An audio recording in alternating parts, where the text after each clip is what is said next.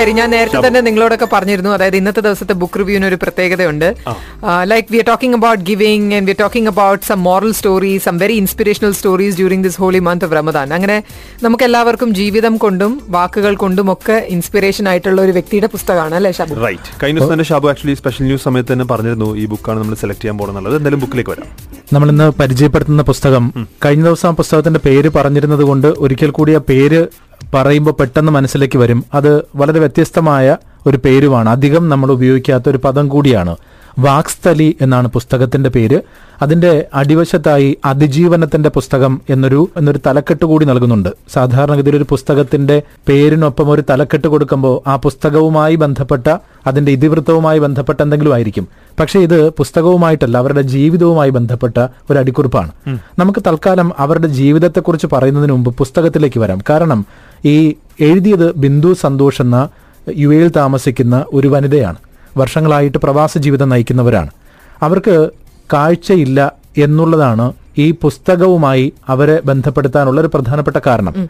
പക്ഷേ കാഴ്ചയില്ലാത്ത ഒരാൾ എഴുതിയ ഒരു പുസ്തകം എന്ന് പറയുമ്പോൾ ആദ്യം നമ്മൾ പരിഗണിക്കുക കാഴ്ചയില്ലാത്തത് കൊണ്ടുള്ള ഒരു സഹതാപം. പക്ഷേ അതിനുമൊക്കെ അപ്പുറത്തേക്ക് പുസ്തകത്തിന് വലിയ പ്രാധാന്യമുണ്ട്. അതിലെ ഓരോ വരികൾക്കും വലിയ പ്രാധാന്യമുണ്ട്. നമുക്ക് ആദ്യം പരിചയത്തിലേക്ക് വരാം. വാക്സ്തരി ബിന്ദു സന്തോഷ് എഴുതിയത്.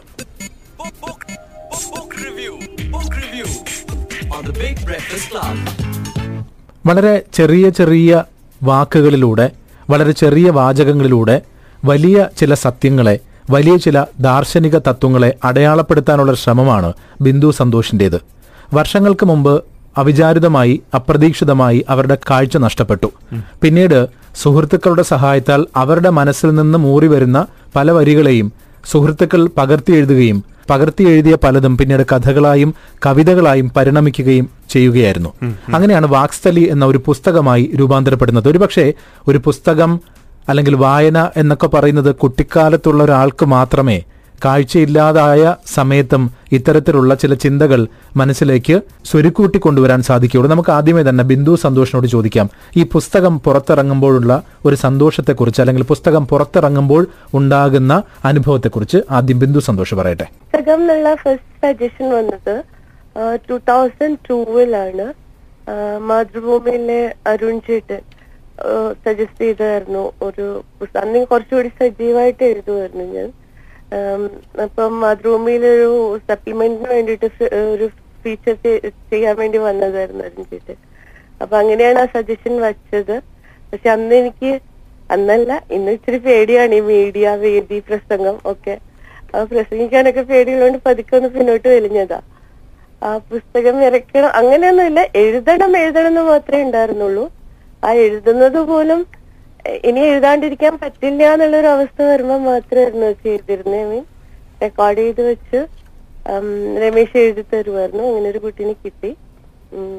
അങ്ങനെയാണ്.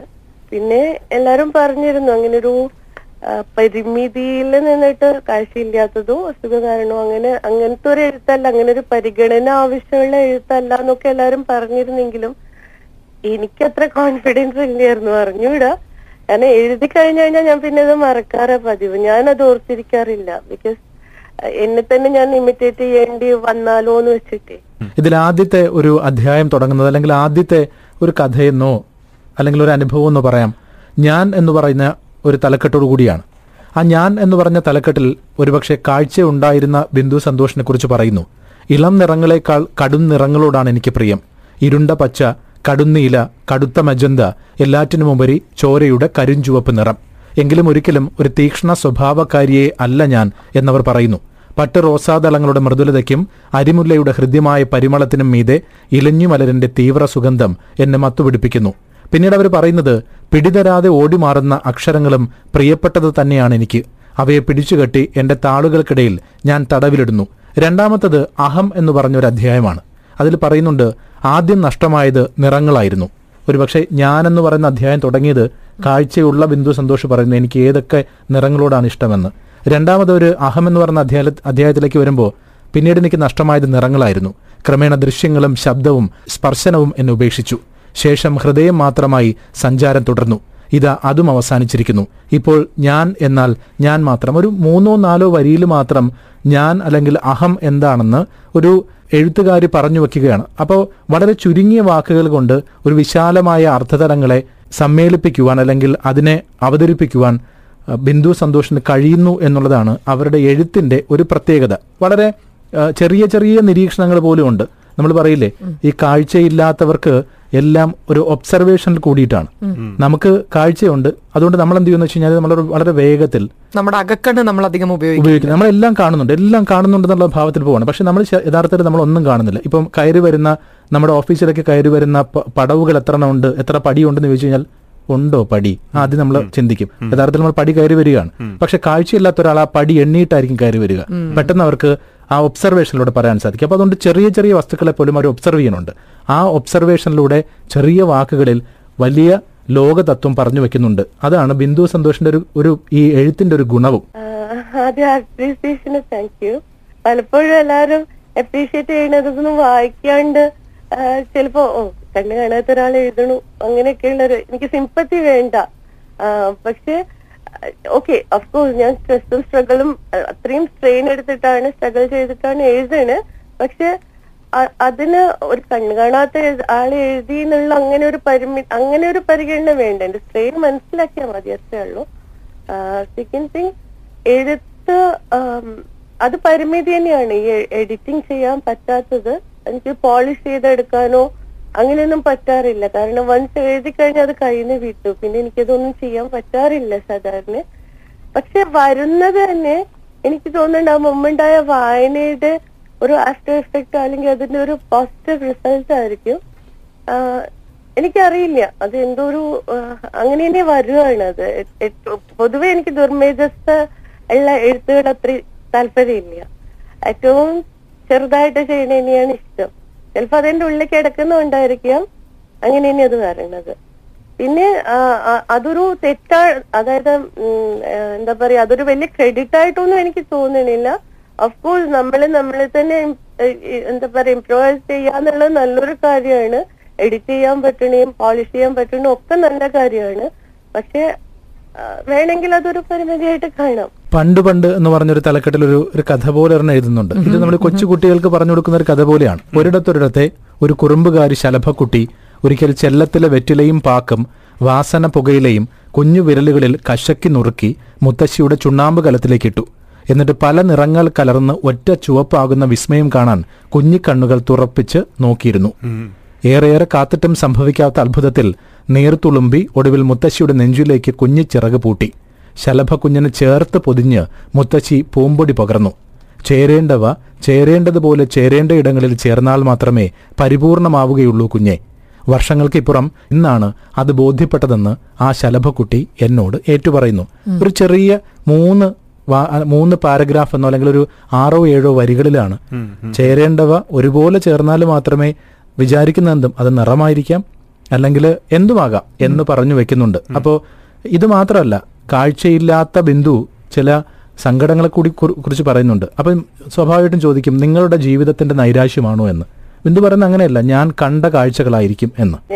എനിക്ക് പൊതുവേ എന്റെ അറിയപ്പെടുന്നത് ഞാൻ ഭയങ്കര പോസിറ്റീവ് ആണ് കോൺഫിഡന്റ് ആണ് ബ്രേവ് ആണ് എന്നൊക്കെയാണ് ബോൾഡ് ആണ് എന്നൊക്കെയാണ്. ഞാൻ ഉള്ളിലെ ഉള്ളിൽ ചിലപ്പം കരയാറുണ്ടെങ്കിൽ ഞാൻ കഴിയുന്നതും വെളിയിൽ ആരുടെ അടുത്ത് കരയാറില്ല. പക്ഷെ അത് അത് എന്തുകൊണ്ടാ ഇങ്ങനത്തെ ഇങ്ങനത്തെ എഴുത്ത് പറഞ്ഞെന്ന് വെച്ചാൽ ഒരിക്കലും ഞാൻ എന്റെ ലൈഫിലേക്ക് തിരിച്ചു വെച്ച കണ്ണാടിയായിട്ടല്ല എന്റെ എഴുത്ത് എടുത്തിരിക്കുന്നത്. അതങ്ങനെ വരുവാണ്. ചിലപ്പോ എന്നെ പറ്റിയിട്ടോ ഞാനുമായിട്ട് റിലേറ്റഡ് ആയിട്ടുള്ളതോ വളരെ കുറവായിരിക്കുന്നില്ല പക്ഷെ എനിക്ക് ഇവിടെ ഒരുപാട് ഫ്രണ്ട് സർക്കിൾ ഉണ്ട്. ഫ്രണ്ട് സർക്കിൾ എന്ന് വെച്ചാൽ രണ്ട് വയസ്സുള്ള കുഞ്ഞ് രണ്ടല്ല അതിലും താഴെയുള്ള കുഞ്ഞുങ്ങൾ തൊട്ട് ഒരു എയ്റ്റി എയ്റ്റ് എയ്റ്റി പ്ലസ് ഉള്ള ആൾക്കാർ വരെ എന്റെ ഫ്രണ്ട് സർക്കിളിൽ വരും. അപ്പൊ ഇവരിൽ പലരും അവരുടെ എക്സ്പീരിയൻസസ് എന്റെ അടുത്ത് ഷെയർ ചെയ്യാറുണ്ട്. പല ചേച്ചിമാരാണെങ്കിലും ഫ്രണ്ട്സ് ആണെങ്കിലും. അങ്ങനെ ഒരു ട്രസ്റ്റ് ആൾക്കാർ എന്റെ അടുത്ത് തോന്നാറുണ്ട്. അപ്പൊ അങ്ങനെ ഷെയർ ചെയ്യുന്ന കാര്യങ്ങൾ ചിലപ്പോ അതുപോലെ അങ്ങ് എക്സ്പ്രസ് ആയിട്ട് വരില്ലായിരിക്കും. പക്ഷെ അത് വേറെ ഏതെങ്കിലും ഫോമിൽ വരുന്നതായിരിക്കും ആവാം. ഗ്രാഹ്യം എന്ന് പറയുന്നൊരു കവിതയുണ്ട്. അതുകൂടി പറഞ്ഞിട്ട് നമുക്ക് ബിന്ദു സന്തോഷിന്റെ ജീവിതത്തിലേക്ക് കൂടി വരാം. കടലിത്ര കടന്നിട്ടും തിരയേറിയ മത്സ്യം വഴിയിത്ര പറന്നിട്ടും വാനറിയാ പറവ മണ്ണിത്ര അളന്നിട്ടും ധിക്കറിയാ പഥികൻ ഒപ്പം നീന്തിയിട്ടും ഒരുമിച്ച് പറന്നിട്ടും തോൾ ചേർന്ന് ദൂരങ്ങൾ അളന്നിട്ടും നാം അറിയാതെ പോയി നമ്മളും എന്ന്. എത്രയോ ദൂരം കടന്നിട്ടും പരസ്പരം മനസ്സിലാക്കാത്തവരെക്കുറിച്ചുള്ള ബിന്ദു സന്തോഷിന്റെ ഒരു ആധിയാണ് അതിനകത്തുള്ളത്. വാക്സലി എന്ന് പറഞ്ഞൊരു പുസ്തകം ഇവിടെയുള്ള സുഹൃത്തുക്കൾ അക്ഷരങ്ങളെ സ്നേഹിക്കുന്ന ഒരു കൂട്ടം ആളുകൾ ചേർന്ന് ബിന്ദു സന്തോഷിന്റെ ആഗ്രഹം നിറവേറ്റി കൊടുക്കുകയാണ് വെറുതെ നിറവേറ്റി കൊടുക്കുന്നതല്ല കാരണം അവരുടെ ജീവിതത്തിലെ രോഗവും പിന്നീട് അതേ തുടർന്നുണ്ടായ ചികിത്സയും ഒക്കെ ഒരുപാട് സാമ്പത്തിക ബാധ്യത വരുത്തിവെച്ചു. ഈ പുസ്തകം വിറ്റുകിട്ടുന്ന പണം അവരുടെ അതിജീവനത്തിന് ഉപയോഗിക്കാം എന്നുള്ളൊരു കരുതലിലാണ് ഈ കൂട്ടുകാരുടെ ശ്രമം. കാഴ്ച പോകുന്നതിന് മുമ്പേ ഞാൻ ശരിക്കും ഒരു ഇൻട്രോവേർഡ് കുട്ടിയായിരുന്നു. എന്റെ പഠനകാലത്തൊക്കെ എല്ലാത്തിനും ഒരു പേടി സൈലന്റ് അങ്ങനെയുള്ള ഒരു വായന നന്നായിട്ടുള്ള എന്നാൽ പൊതുവെ സൈലന്റ് ആയിട്ടുള്ള ഒരു കുട്ടിയായിരുന്നു. പക്ഷെ കാഴ്ച പോയി ആദ്യത്തെ ഒരു മൂന്ന് വർഷം ശരിക്കും ഡിപ്രഷൻ ആയിരുന്നു സൂയിസൈഡൽ ടെൻഡൻസി ഉണ്ടായിരുന്നു. ആ അതൊന്ന് ഓവർകം ചെയ്യാൻ വേണ്ടിയിട്ട് ഒരുപാട് സ്ട്രഗിൾ ചെയ്യേണ്ടി വന്നിട്ടുണ്ടായിരുന്നു. പക്ഷെ എനിക്ക് ഫുൾ സപ്പോർട്ട് തന്നിട്ട് എന്റെ ഹസ്ബൻഡ് സന്തോഷ് ഞാൻ ഉണ്ണിയേട്ടൻ എന്ന് വിളിക്കും ഉണ്ണിയേട്ടൻ കൂടെ ഉണ്ടായിരുന്നു. അദ്ദേഹത്തിന്റെ ആ ഫുൾ സപ്പോർട്ടാണ് എന്നെ പതുക്കെ പതുക്കെ അതൊന്ന് പുറത്തു കൊണ്ടുവന്നത്. കാഴ്ച പോയത് മാത്രമായിരുന്നില്ല അന്ന് ഒരുപാട് ചലഞ്ചസ് ആയിരുന്നു. കിഡ്നീസ് രണ്ടും ഡാമേജ്ഡ് ആയി. പിന്നെ സെപ്റ്റിസിമിയ എന്ന് പറയും. ഞാൻ ശരിക്കും പറഞ്ഞാൽ സെവന്റി ടു അവേഴ്സ് വരെ കോമയിൽ കിടന്നിട്ട് മരിച്ചു പോകണം അങ്ങനെ നിയർ ഡെത്ത് എക്സ്പീരിയൻസ് അങ്ങനത്തെ കുറെ കാര്യങ്ങളൊക്കെ ഉണ്ടായിട്ടുണ്ട്. മരിച്ചു എന്ന് ഡിക്ലെയർ ചെയ്തിട്ട് പിന്നെ തിരിച്ചു വന്നാണ് അപ്പൊ അതിന്റെതായിട്ടുള്ള എല്ലാ കോംപ്ലിക്കേഷൻസും ഒക്കെ ഉണ്ടായിരുന്നു. പക്ഷെ ആ ത്രീ ഇയേഴ്സ് മാത്രമേ അത് ഉണ്ടായിരുന്നുള്ളൂ. പിന്നെ പതുക്കെ പതുക്കെ അത് പുറത്തു വന്നപ്പോൾ ഐ ഹാവ് ടു പ്രൂവ് അങ്ങനെ വാക്സ്തരി ഈ വരുന്ന വെള്ളിയാഴ്ച ദുബായ് ഗൾഫ് മോഡൽ സ്കൂളിൽ വെച്ച് പ്രകാശനം ചെയ്യുകയാണ്. അത് അവരുടെ ഒരു ആഗ്രഹ പൂർത്തീകരണമാണ്. അക്ഷരസ്നേഹികളെ സംബന്ധിച്ച് ഈ അവരുടെ ജീവിതത്തിന് വേണ്ടി നമ്മൾ കൈയച്ച് സഹായിക്കുന്നത് വെറുതെയല്ല അവരുടെ അക്ഷരങ്ങളെ നമ്മൾ ഏറ്റെടുത്തുകൊണ്ട് അവർക്കൊരു സഹായഹസ്തം നീട്ടുകയാണ്.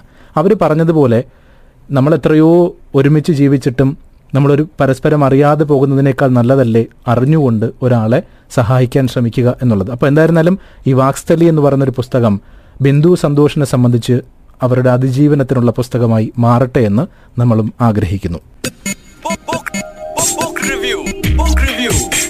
On the Big Breakfast Club.